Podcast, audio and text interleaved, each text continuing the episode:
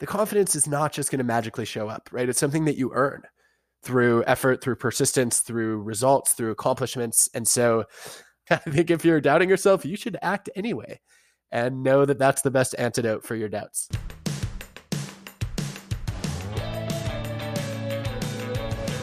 I believe that the opposite of depression, it's not happiness, it's purpose. I believe that every single person has something unique to contribute to the world.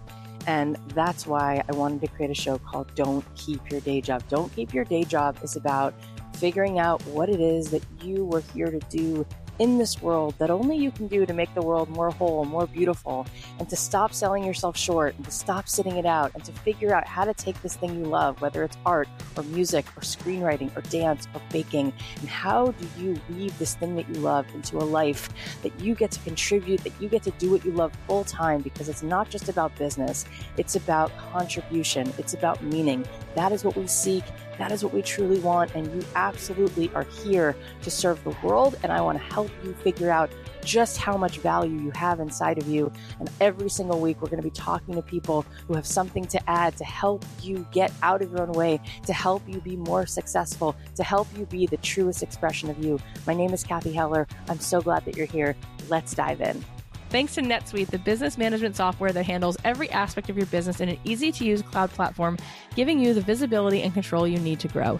NetSuite is offering you valuable insights with a free guide, seven key strategies to grow your profits at netsuite.com slash dreamjob. Also, just want to say thanks to Prose. Prose is the only hair care that is 100% personalized and custom made for your hair and the way you live. Get started today with $10 off your first order at prose.com slash dreamjob. Hey guys, it's Cathy Heller. Welcome back to another episode of Don't Keep Your Day Job. I'm so excited about today's guest. He's amazing. His name is Adam Grant, and I'm going to tell you in a second who he is if you don't already know. But first, I just want to ask you how your weekend was. I, I don't know if you can hear it, but I have a cold and um, I was under the weather this weekend. And I don't know if it was partly that or just something else. I'm not really exactly sure, but yesterday I just had one of those days where I just fell down and Morgan Harper Nichols, you know, I've mentioned her so many times. She had something so beautiful. I posted on my Instagram. It said, I know a lot of things have been on your heart lately, and I also know that you are not a burden because of them. And I just wanted to say that you're allowed to have days when you feel down. You're allowed to have days when you don't even know why you're sad, and you don't need to feel any kind of like shame for needing to rest or needing just to cry for no reason. I just want to say that um, you can always DM me on Instagram, by the way. Um, you really can. I'll always reply. If you're just having one of those days and you just need someone to hear you, you can reach out to me because I really am here. Sometimes we just need someone else to let us know we're not alone or that what we're feeling is really normal and that whatever is going on with us make is making sense.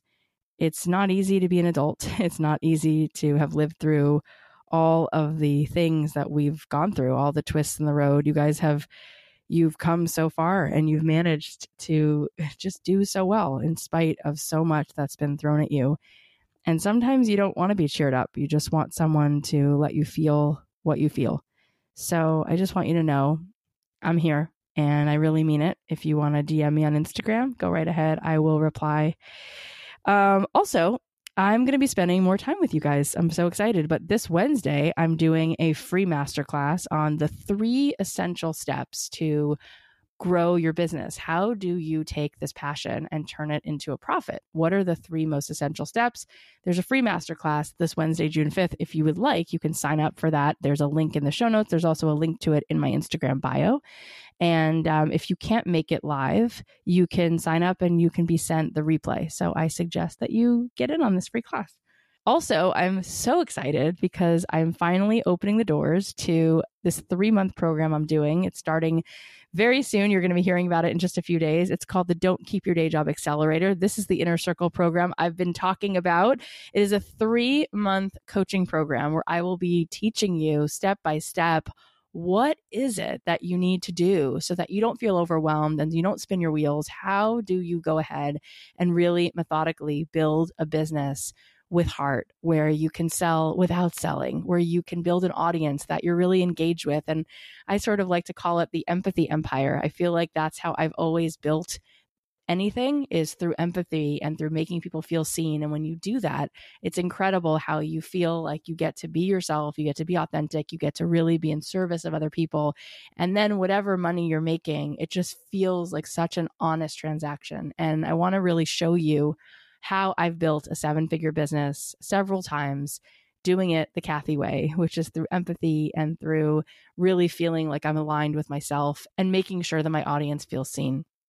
I cannot wait to do this program. It's going to be three months of trainings and coachings. There are nine modules, plus there's several friends of mine who have offered to be guest experts. So Laura Belgray will be in the program teaching copy, and Susie Moore will be in the program teaching you how to get a guest spot so that you can get articles featured in Entrepreneur and Forbes and Inc. and Oprah, just like she has, and you can learn how to do that. There's also several other people. I'll keep telling you more about it as the week rolls on, but the doors are not open just yet. But just know this is going to be like an all in one incredible program. You don't want to miss it. It's three months of me showing up every single week, coaching you, and literally a step by step path to really scaling your business, turning your passion into profit. And if you've already begun, how do you grow it and how do you make it better and bigger and how do you really show up in the world more? And for those of you who are trying to figure out what it is that you want to do we will help you figure out how to monetize this thing that you've always wanted. So it's going to be really cool. Something for everybody. I can't wait. Stay tuned for more details on that. It is called the don't keep your day job accelerator and i'm so excited because it's happening this week so stay tuned so today's guest is a real honor for me. We have the brilliant Adam Grant on the show with us today. And in case you don't know him already, Adam is an organizational psychologist. He's a top rated professor at Wharton. He's a four time best-selling author, a two time TED Talk speaker, and he's host of the top ranking podcast, WorkLife. He has dedicated his life's work to learning and teaching motivation and meaning and how we can live more generous and creative lives. He has four best-selling books which include Give and Take and Originals, which are the ones we're going to talk about today. And his two TED Talks have been viewed more than 17 million times, so definitely worth checking that out if you haven't seen them already. Also, Take a listen to his podcast, WorkLife with Adam Grant. He chats with some of the world's most successful and unusual professionals to explore the science of making your work into something that is actually more meaningful and enjoyable. It is unbelievable how much he's already accomplished, and he's truly one of my favorite people. I love him so much. Without further ado, please welcome the extraordinary Adam Grant. Adam Grant, what a pleasure it is to have you here. Thanks for joining me. Well, that remains to be seen, doesn't it, Cathy? Well, I like that you like to under promise and over deliver, um, but you've already done that. See, I know it's going to be amazing because I'm a fan of yours, and so is most of the universe. So let's dive in. You've been busy giving to the world on so many different fronts writing books, hosting an incredible podcast, TED Talking. Lots of things are happening from you. So I would like to start maybe with your one of your books, Originals, which is like so well beloved. Can we just talk a little bit about why you came to the place of wanting to write that book? Well, sure. Um, thank you for the kind words. I'll try to live up to them. So, yeah, no pressure here. You know, I guess I largely wrote the book because I've always seen myself as uncreative. And I was just terrified of breaking rules or doing things in ways that weren't right. I just I felt like I didn't have creative ideas. And it wasn't until really after I got tenure as as a professor that I started to feel like, you know what, I actually do have ideas that people disagree with. And I just haven't known how to express them. And it's not until I had per- permanent job security that I even felt comfortable speaking up about them in the first place. And so, wow, it's I guess it's something that I've you know I've seen over and over again with my students, with leaders that I've worked with, that you know everybody has creative ideas and i think the challenges we run into are around how do we champion them so that other people yes. take them seriously yes absolutely we underestimate the value in things and we're like so quick to dismiss it um, I want to talk a little bit about that, but first, I want to know based on your research, what did you find out about original thinkers that surprised you? Oh, a lot. Yeah, first of all, there's a new study that just came out which shows that on average, most of us underestimate the value of our ideas. Uh, but leaders and managers significantly overestimate the value of their ideas. Oh, I so I think we spend we spend way too much time listening to powerful people, and not enough time mm. listening to hmm. ourselves and our peers. Yes, I would start there, and then I'd say I also, you know, I, I kind of had this image of great original thinkers as people who were full of confidence and conviction, who never had any self doubt, who figured out a brilliant idea and then just perfect it over and over again, like Einstein. And, you know, I, I discovered that none of that was true, that, you know, very often original thinkers uh, had tons of bad ideas.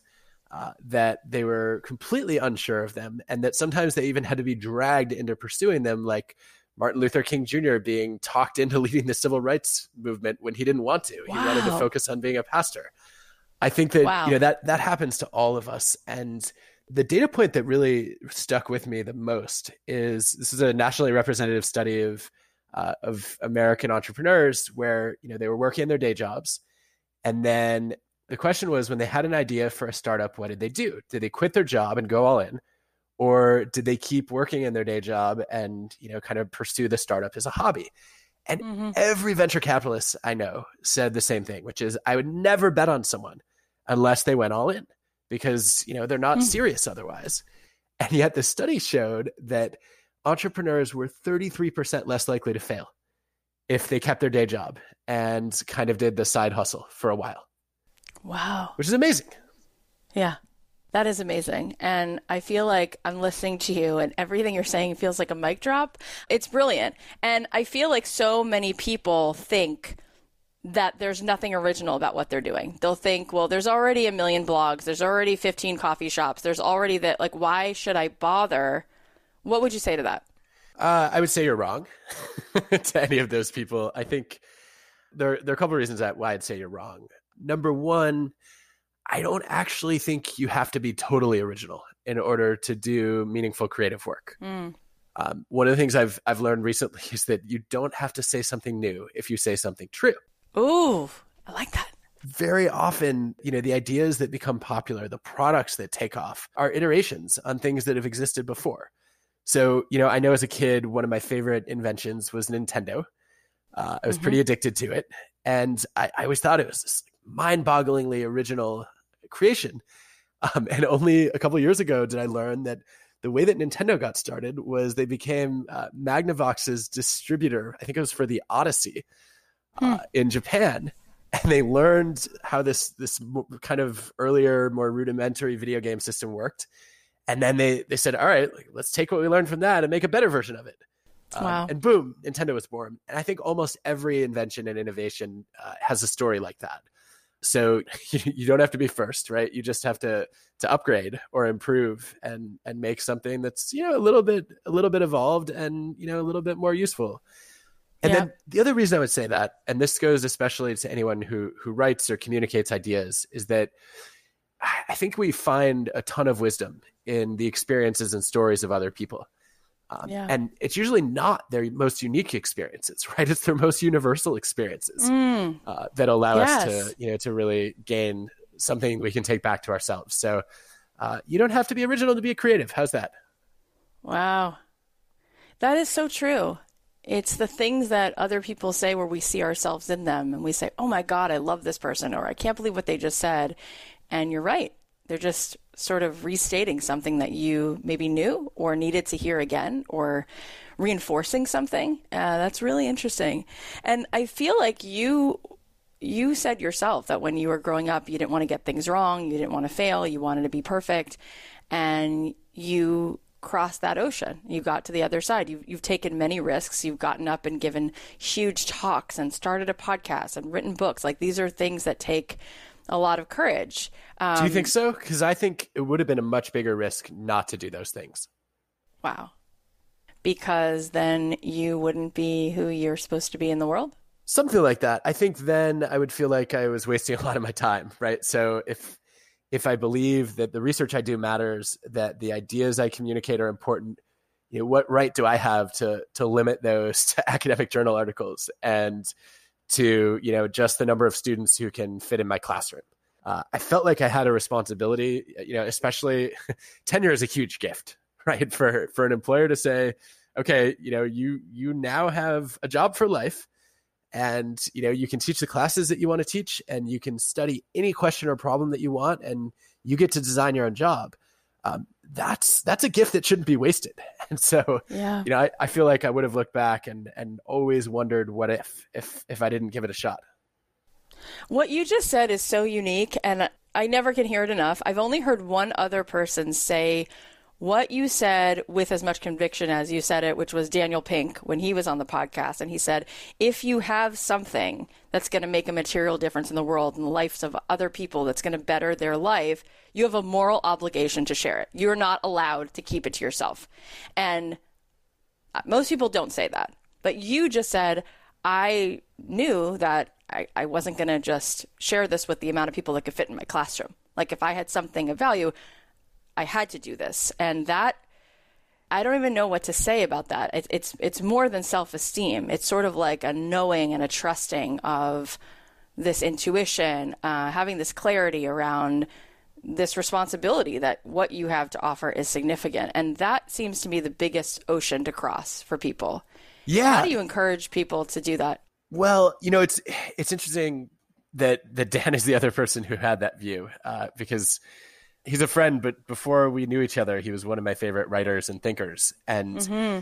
I would I would edit what Dan said a little bit, and this this will go to how I would you know touche. recommend getting there. My my edit would be, I don't think it's an obligation.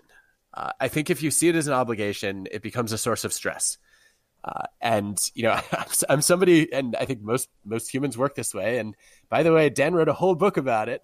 Like yeah. I, I'm driven by intrinsic motivation right? I want to share my knowledge because I love ideas and because I'm passionate about, you know, coming up with something that's useful to other people or that, you know, changes the way they think or surprises and delights them in some way. And I think it, it might be a mistake to think about it as an obligation, but you do want a little bit of that feeling that other people are depending on you. And for me, the way that I got there was actually to just start sharing my ideas in, you know, in little bite-sized pieces. So, you know, it, at first I didn't feel much of that conviction or responsibility. I just, um, I kind of, I loved organizational psychology enough that, you know, my friends were getting tired of me talking about the studies I learned about in class or trying right, to get them right, to read the books that I was reading. and so I felt like I had to find an audience that, you know, yeah. that would be curious about that. And so, mm-hmm. you know, in a classroom that made a lot of sense. And then I started a little lab group where I invited a you know, group of students to come in and, and read articles and just discuss and debate them. And you know, lo and behold, I started doing that what in 2003, my first year of grad school.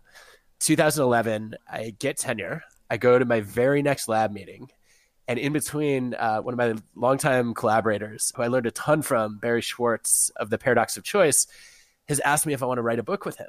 And I'm so flattered and excited, and I, I know I can learn a ton more.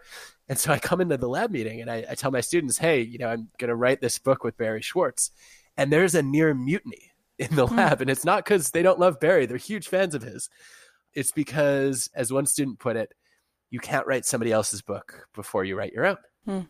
And that was the motivation I needed. I felt like, okay, there's a group of students out there, you know, who are depending on me to take these these ideas. I guess it had really become a worldview at that point, and share it with a broader audience. And so it wasn't me feeling like I was obligated to do it. It was me feeling like, wow, I became a professor because I wanted to pay forward some of the, you know, the inspiration, and insight I got from my my own teachers. Wow. And you know, here's a group of students telling me that that's worthwhile. Maybe maybe I should listen to them. Wow. It's it's incredible. And now you are helping so many people through your podcast. It's amazing. It's called WorkLife. And you're helping people understand how to get to work and all the different things that go into being creative and how to bounce back from rejection and following your what's in your passion. So, if you had to boil it down and say this is what I'm hoping people get from this podcast, what's the mission? What are you hoping to serve? Um, I guess for me, a big social problem exists when the majority of people don't find the majority of their waking hours meaningful and motivating. Yeah. Uh, you know, I, so I, I kind of I started the, the, the show with with the TED team to try to make work not suck or at least suck a little mm-hmm. bit less. Is probably mm-hmm. a, a, more realistic yeah. aspiration. Yeah. But I think that very few of us have the time in our work lives to reflect on what's going wrong, what's going well, you know, how we can fix the, the, the worst parts and and build on the best parts. And so, what I really wanted to do was um, was go into the minds of of people who have excelled at something that I wish I could master and that a lot of people could benefit from and take their stories and their experiences and also the coolest social science that that I've come across and try to explain, you know, how we can learn to love criticism or how we can actually get great ideas from the biggest misfits in our team who we normally see as as disgruntled mm. curmudgeons. And for me, there's I guess an ulterior motive too, which is ever since my first book came out six years ago, I have spent way too much time telling people stuff I already know. Uh, you know, every every time I stand up to give a speech, the majority of of a keynote or a presentation is uh, is knowledge that I've already accumulated. Yeah, and yeah. You know, sometimes I'd learn something new in the Q and A. Uh, but for the most part, I, I feel like it's a little bit out of balance in terms of I'm doing a lot of teaching and too little learning. And so work life was an excuse oh for God. me to invite myself in to the places that I thought were fascinating, you know, from yes. Pixar to the US Navy to Bridgewater to uh, Olympic skiing and marathoning teams and yep. figure out what made them tick and then, you know, try to share what I'd learned on the back end. So that was that was the the ambition.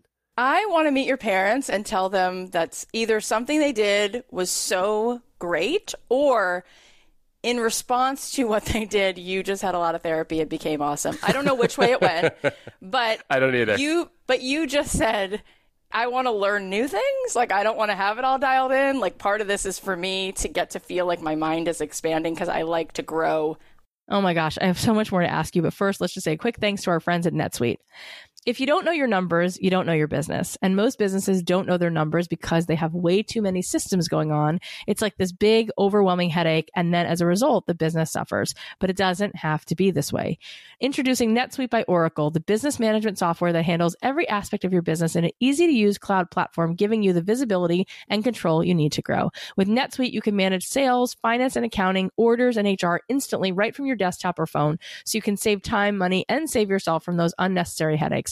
I've tried using a ton of different systems for different purposes, like my email list and my accounting, and it gets really time consuming to keep track of where everything is. Not to mention, it gets really pricey to pay for every service. So it's really nice to know that there are options like NetSuite to manage all of this for you. That's why NetSuite is the world's number one cloud business system. And right now, NetSuite is offering you valuable insights with a free guide, seven key strategies to grow your profits at netsuite.com slash dreamjob. That's netsuite.com slash dreamjob to download your free guide, seven key strategies to grow your profits netsuite.com slash dreamjob. Let me ask you this question. And when I say to you, in the spur of the moment, Adam, what do you think is one thing that's been consistent from all of those people that you walked away going, oh, wow, that's interesting. This is something that we're pointing to that a person has in order to be successful or happier or more fulfilled in their work? Oh, what that one's it? easy. I feel like the the common denominator of these you know incredibly accomplished people that I've I've had the privilege of learning from is they never feel like they've made it.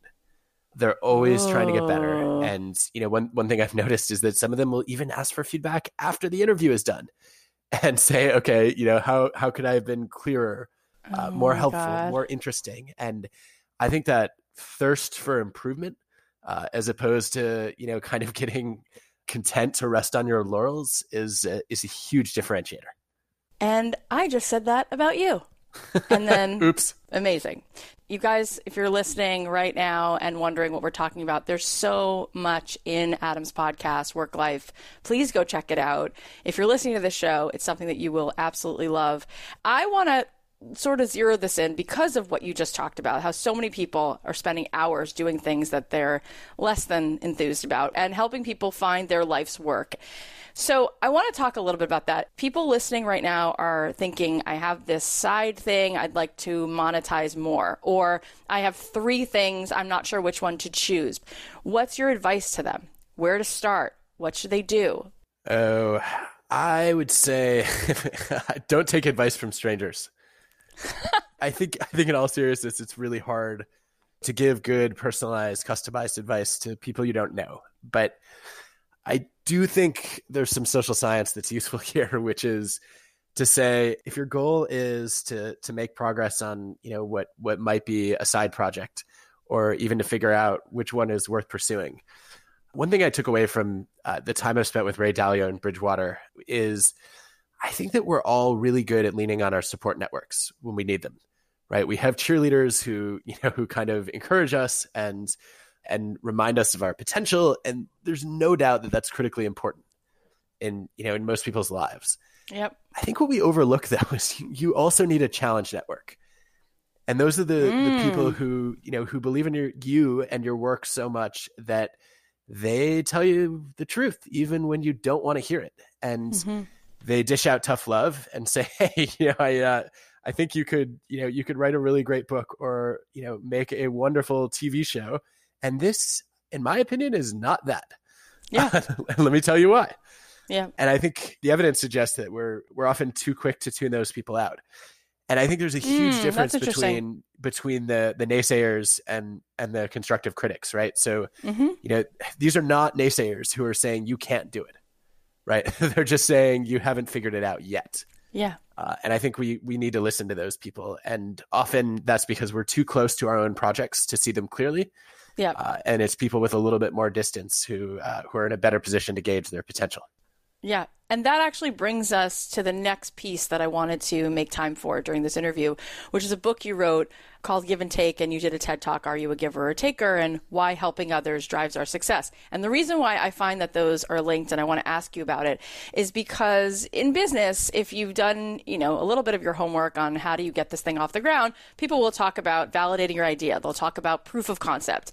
And that's where you want to engage other people and get feedback. And I've been saying if I had to pick one thing, I would say build an audience um, because when you're building an audience, you can then hit the target easier because you can make the thing they want. You can get that dialogue going, that feedback loop going, so that as you're building something, you're taking into account what these people you're serving need.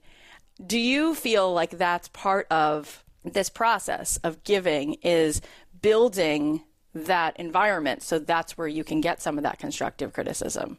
I think so. The answer is yes, but I want to qualify it a little bit and say okay. I think you should definitely have a clear idea of who you're trying to help whenever yes. you start a new project, right? And that yes. that's both because you can you can make your your content or your product or your service more useful to them, but also because those people become your motivation.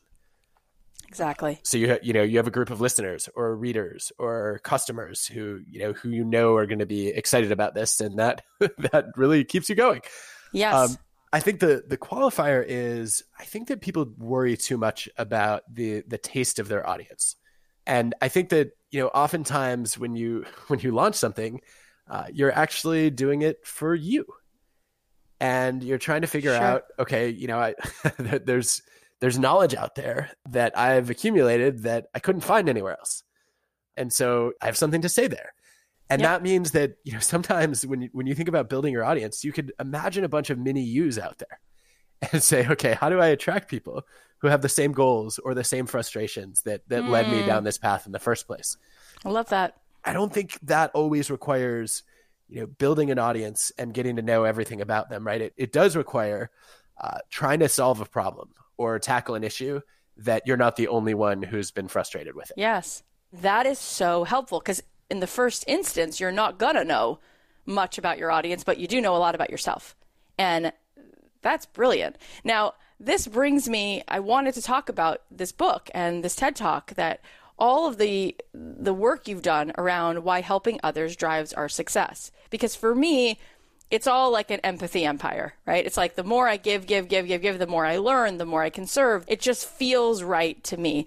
I want to hear from you why this book? Like, you took a whole chunk of your life to dedicate to this. Like, what does it mean to be a giver? Are you a giver? Are you a taker? And how does this affect our business? Well, I love the empathy empire phrase. That's such a such a magical way of, of capturing. It is magical. You know, I, if I were to boil this down, the the reason I became passionate about this topic was I had students coming into office hours saying, you know my my career plan is i'm going to achieve as much success as i can and earn a lot of money so i can get back. Mm. and i thought that was tragic for two reasons. One uh, i think that there are lots of ways to give that don't require financial resources. Um, you know whether that's uh, that's listening to people whether that's giving them feedback whether that's sharing your knowledge making introductions uh, mentoring the list goes on and on. And then secondly it just seemed backward the successful people that I've always admired, uh, they started giving long before they succeeded. Mm-hmm. And I started to, you know, to wonder if actually there was a causal connection there. And a decade of research later, I found that, uh, you know, to oversimplify things, divided the world into givers, takers, and matchers. Uh, and there's a, there's a lot of evidence that, you know, on one end of the spectrum, there are people who enjoy helping others without any strings attached. Those are the givers. On the other end, you have takers who are always asking, you know, what's in it for me? Uh, and then you know many people hover somewhere in the middle in this this matching mode of of hey Cathy I'll do something for you if you do something for me. Yeah yeah. And what I found studying performance in lots of jobs was that the givers were more likely to fail and also more likely to succeed. Wow. And that you know for me raised the question of okay what does it take to be a, a successful giver? And you know how do you become productively generous? And you know can you succeed by helping others succeed uh, is is such a fundamental question for anyone who both has ambitions and also cares about other people. Yes, absolutely. Beautiful question. And you've gone on to answer it. Um, and as it relates to our work, as it relates to building our, our career as an entrepreneur, our side hustle, as it relates to advancing things so that we have more of a feeling of fulfillment, how can we sort of implement giving? What's a way to think about that? In our business. So I think that you know when you look at what differentiates successful and failed givers, uh, it's not it's actually not primarily talent or intelligence or any kind of ability. It's it's the choices you make every day about who you help, when you help, and how you help.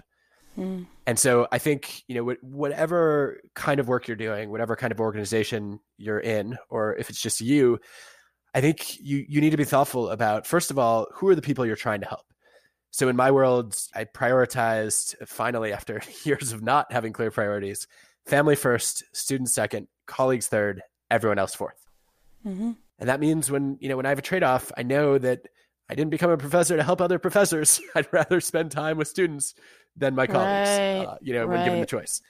The when is about saying, okay, I've got to block time out to get my own work done so that you know unless it's an emergency i'm not going to drop everything every time somebody wants something from me because if i do that pretty soon i'll get a reputation as somebody who can be bothered anytime and then no good deed will go unpunished. Right exactly. And then the how to me is the most fun which is to say look most of the the giving we do is reactive.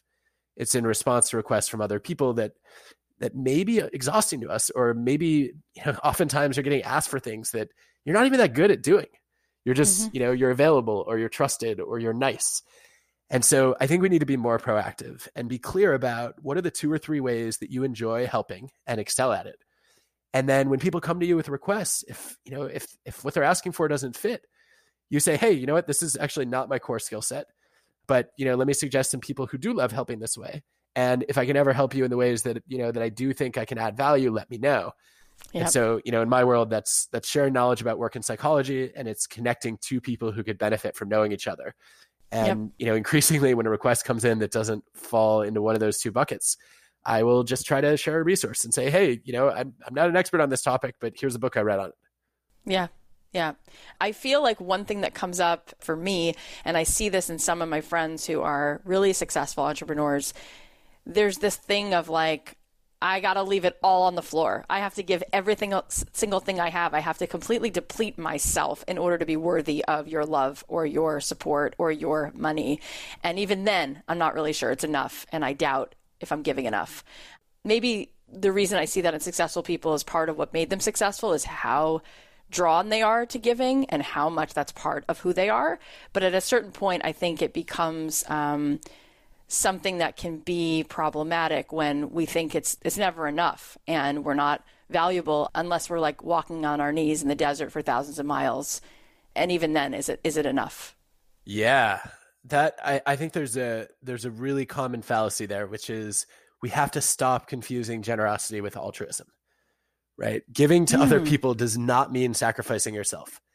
Uh, and in fact the people who give in the most self-sacrificing ways are the most likely to burn out empirically they're the most likely to get taken advantage of and that puts them in the worst position to continue giving over time uh, it's the people who set boundaries who say look you know what i i want to be as helpful as i can to other people but i'm not going to do that if it comes at a major personal cost in part because I value myself and I want to engage in, you know, in healthy self-care.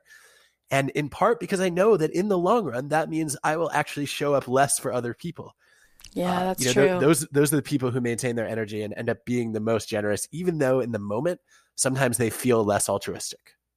That's so true. And one piece of it that comes up that I see all the time in my listeners' letters and the, the correspondence I have with them is when it comes time to be paid for their work, it's very hard to receive it. The giving is one thing, they got it, they're going to keep doing that, no problem. But now you're going to pay me, and oh my gosh, I feel like I'm hurting someone by receiving this. What would you say to that? Because I see that all the time. Yeah, I do too. I would say there's a huge difference between taking and receiving. And of course, you don't want to be a taker, right? Taking is using other people solely for personal gain. Receiving is saying, look, you know, I will accept somebody else's contribution. It might be pay, it might be some other form of help or support. Um, and, you know, I'll do that with gratitude. And I'm going to maintain a willingness to pay it back or pay it forward if the opportunity presents itself. I, I don't think we need takers in the world to have givers. I do think we need willing receivers because otherwise, and you know, Cathy, as somebody who believes in the joy of giving, I think you're a huge jerk if you insist on being the giver in every relationship, in every situation, right? Because then mm-hmm. you're depriving other people of the joy of giving. Yeah. So true. Oh my gosh, this conversation has been unbelievable. Before we keep going, let's just take a quick ad break.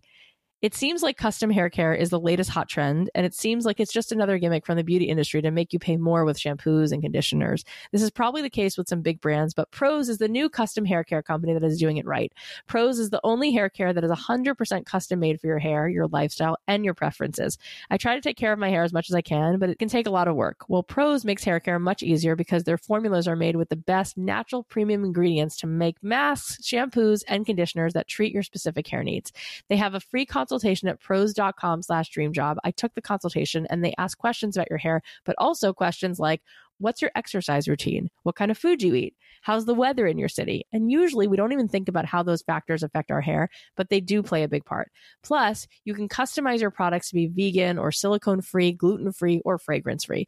So you know you're really getting products that are truly one of a kind, designed just for you, made in New York, and shipped right to your door, which is super convenient. No one else offers this level of personalization. So get started for $10 off your first order at prose.com slash dreamjob. That's prose.com slash dreamjob for $10 off your first order, prose.com slash dream job. Is there anything right now, if there's somebody listening on the subway or they're working out and they're feeling what you're saying and they just wish that they felt like they were enough to go ahead and put this into practice and there is just so much self-doubt that they're still wrestling with which, which is what i think is the most common obstacle what do you want to say to them i guess the one the one thing that for me helps with that is to remember that everyone experiences self-doubt when I was writing originals, I had the opportunity to to interview some of the the great entrepreneurs of our time, and you know, the, the, interesting thing was a lot of them said the same thing. Uh, wow. Uh, so you know when I when I talked to Elon Musk about you know launching SpaceX and then oh leading Tesla, uh, when I talked to Mark Cuban or Larry Page and I talked to Richard Branson, um, they all answered the confidence question in the same way, which was I didn't know that I was going to succeed. I constantly had doubts, and other people doubted me too. The difference was that, you know, yeah, I was afraid of failing, but I was even more afraid of failing to try. And that is a theme that just comes up over and over and over again. It's something that, you know, that you see when you study regrets in the long run that, you know, over time, our biggest regrets tend to be, you know, not the things we did, they're the things that we didn't do. Mm-hmm. And I guess I've I've heard it enough to think that if you're somebody who wrestles with self doubt, then one of the best things you can do is just say, look, you know what? one of the only ways to overcome that doubt is to build up a track record where I achieve things. And, you know, over time, I'm going to then be able to say, hey, you know what? I shouldn't yeah. doubt myself because I did this and this and this and this. And the mm-hmm. only way to do that is to just start doing things, whether you have the confidence or not. And I think too many of us sit around waiting for the day when we feel perfectly confident. And I see this especially with women. And the data suggests that it's it's probably more common for women than men. you know, like, okay, next week I'll have the magical confidence that I need Right. in order to, you know, to pursue this this thing that I'm afraid to pursue. And the reality is that the confidence is not just going to magically show up, right? It's something that you earn Yep. Yep. through effort, through persistence, through results, through accomplishments. And so I think that uh, I think if you're doubting yourself, you should act anyway yeah. and know that that's the best antidote for your doubts. Unbelievable. So beautiful. Tell us where we can find more of you. You talked about the podcast and books. I guess the other places I do a monthly newsletter on work and psychology called Granted, uh, where I share some of my favorite uh, new data points and latest thoughts. So anybody who's interested, come and check that out at adamgrant.net. Awesome. We can also put a link to that in the show notes. Thank you. Uh, you're just, I need words for this kind of thing. Cathy, let me put you on the spot for a second, though. Yeah. So you are obviously an incredibly supportive person. I think that there are a lot of people who would love to have you in their support network. Look at you turning the tables. I am. told- I am. But I Okay. really, I told you I really value having a challenge network. Tell me something you disagreed with or something that I can do better as an as a guest. Oh my God. We're doing this and it's being recorded? I would be a Um, hypocrite if I didn't Oh my right? God. Adam Grant. Bring it on. Bring it on. I, I have to think about that. Hang on. This is what's really aggravating about about you right now is that you're great, you're kind, and then everything you said was like a mic drop. So it's very frustrating, and I'm trying to freaking figure it out. Um, I feel like when I asked you about so how can we incorporate giving into our business, and you gave us like a big broad answer. I think I wanted you to give me specifics, something that we could do to start building our audience, something that we could Oh, like. you're um, right. You went, you went sort. I'm There right. it is. I'm so glad I, I pushed here. I don't know. Um, No, no, that's good. So you were looking for an actionable tip. yeah, I mean, you answered it. Everything you said was just like what they needed. It was like a salve on their wound. But then we want to just keep drilling down with that empathy. So if you know that people who are listening want to start a side hustle and it's like, okay, so what can they do right now today? It's like, mm, let me think of specific things because that's what's going to make this show even more viral. It's like giving them ta- a couple tactics now that they can think about. That is excellent feedback. So Yes. okay, so the one that I've found most useful personally uh, comes from an entrepreneur, Adam Rifkin, who's uh, who's been very successful and also is a big giver. And one of the the things he recommended to me was he said, "Look, all you need to do is incorporate a few more five minute favors into your week." And I was like, "Oh, this is exactly this is so useful because." If you are a, you know, if you tend to be a taker, you're like, "Ah, I could probably spend, you know, five minutes with a few more people every week not such a big sacrifice. And if you're an overly selfless giver, you're like, oh wait, I only I only have to spend five minutes with some of the people as opposed to five hours. I didn't realize that. And so right. I think the the tactical advice would be take the the one form of giving that you enjoy most, pick one day each week, and make that your generosity day. And say, look, I'm going to line up five people to get five minute favors on Thursday every week. And it'll be a different five people each week if that's how you want to do it and you're hoping to meet new people or strengthen your connections with people you hardly know. It might be, you know, the same people if you're trying to build deeper relationships with people, but the research on that suggests that if you stack together all your acts of generosity in one day, kind of in a batch as opposed to spreading them out, they actually energize you more because you feel like you made more of a difference that day and they're not as distracting. And so, yeah, I guess I'd say pick pick a generosity day each week, do a few 5-minute favors that day on your terms that are your choice and you'll both give more to other people and you'll hopefully find yourself more energized than exhausted. And is that okay if you're doing that with the hope that that will somehow grow your business, or does that make it that you actually is it is it less valuable? Oh if no, you're thinking Th- of that's I prefer it if you do it with that hope because I, I think what, what you're getting at, Cathy, is the the risk that if you do it to get something back from these people, it you know it's not generous anymore and it becomes transactional. right. And I think that that's a problem. People see right through it. You also end up systematically helping only the people that you can anticipate helping you back, as opposed to the people who you know Mhm, are going to mhm. enrich your life in unex- unexpected ways or might Yeah. go pay it forward in meaningful ways. right. But I think that if you're doing it just to do it, then you know you're not dedicating yourself to what your your goals are. And so yeah, you know, I think if you say, look, like in in my world, for example, one of my standard five minute favors is doing. I guess it's giving people feedback on on their book proposals. And mm-hmm. you know, often I find that that's something I can scan really quickly and identify a couple ways for them to improve improve it. And mm-hmm. for me, I feel like the value there is I'm getting exposure to new ideas. Mm-hmm. And I'm not doing it because I like I want an idea from each person I'm going to give feedback to.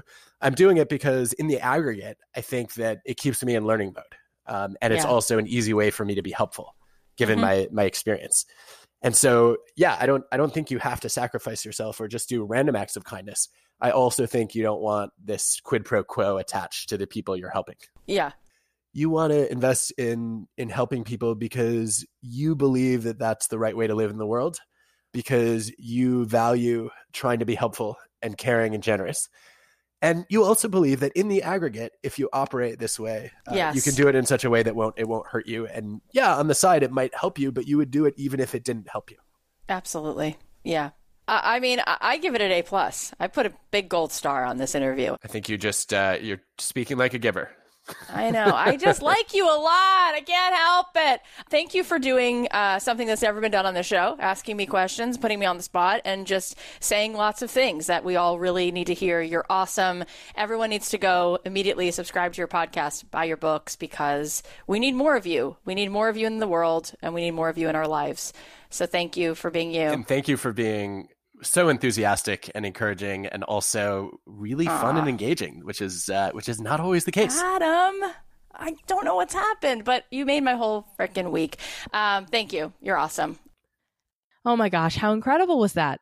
Truly a life-giving conversation. Now here are some takeaways. Number one, you don't have to be the most original to be creative. You don't have to say something new, just say something true. Number two, we find wisdom and connection in the most universal experiences, not the most unique. Number three, there are people out there who are depending on your knowledge and your gifts. Number four, no one ever feels like they've made it. It's always about striving to improve. Number five, build your challenge network. Surround yourself with tough love. Number six, imagine all the mini yous out there. How can you give them that thing that you wanted? Number seven, think of two or three ways you enjoy giving and incorporate a few more five minute favors into your week. Number eight, generosity doesn't mean altruism. Set boundaries. If you overgive and deplete yourself in the long run, you will show up less for other people. And number nine, action is the antidote for your doubts. All right. Well, just a reminder I am doing a free masterclass this Wednesday, June 5th at 12 Pacific Standard Time. There's a link in the show notes if you'd like to sign up. You can also go to my Instagram, and there's a link there also in the bio to sign up. If you can't be with us live, you should sign up anyway because we will send you the replay. This will be the three most essential steps to growing your passion into a profit. I think that you'll really enjoy it. I'm really excited to be showing up and sharing this with you. Thank you so much for listening. If you want to get in touch with me, like I said, I really mean it. I read every DM. I will respond to you personally. I don't have an assistant doing it. I do it myself. You can find me on Instagram at Cathy.Heller. You can also find our awesome community of like-minded creators, artists, and entrepreneurs in the Don't Keep Your Day Job Facebook group. It would mean the world to me if you shared the show with a friend, whether it's this episode or another one. Please go ahead and share it and leave a review of the show because it actually helps us more than you can imagine. If you're new here, please don't forget to subscribe because we have episodes coming all the time. So many good ones, and I don't want you to miss anything. Also, if you haven't already done so, please go ahead and take a second and buy my book, Don't Keep Your Day Job. You can find it at Amazon, barnesandnoble.com, Apple. You can find the Audible version. I think you're going to love this book. I poured two years of myself into it. And if you like this podcast, you'll love this book. So get a copy. You can get a copy for a friend. There are still two more remaining coaching sessions left. So if you pre order the book before Thursday, go ahead and send us a screenshot to hello at don'tkeepyourdayjob.com and we'll get you into those two free coaching sessions. Also, there are more bonuses coming for those of you who pre order. You do not want to miss out. I cannot wait to start telling you what the next round of bonuses are. And for anyone who's already pre ordered, you're going to get in on that. So go ahead, take a second, pre order the book book. I can't wait to see you at the masterclass on Wednesday. So go ahead and sign up in the show notes, or you can go to my Instagram and you can find the link there. Love you guys, and I'll talk to you soon. The podcast is a production of Authentic. For more info on advertising in this show, visit AuthenticShows.com. If dreams are made of paper, let's make paper mache. We'll build a world together with our hands. And if hope is made of balloons and float away. Wouldn't that be grand? Nothing lasts forever, so we're all a little scared. But we're not giving up that easy, no, we wouldn't dare. Hey, hey, Mr. Sun, don't you set tonight?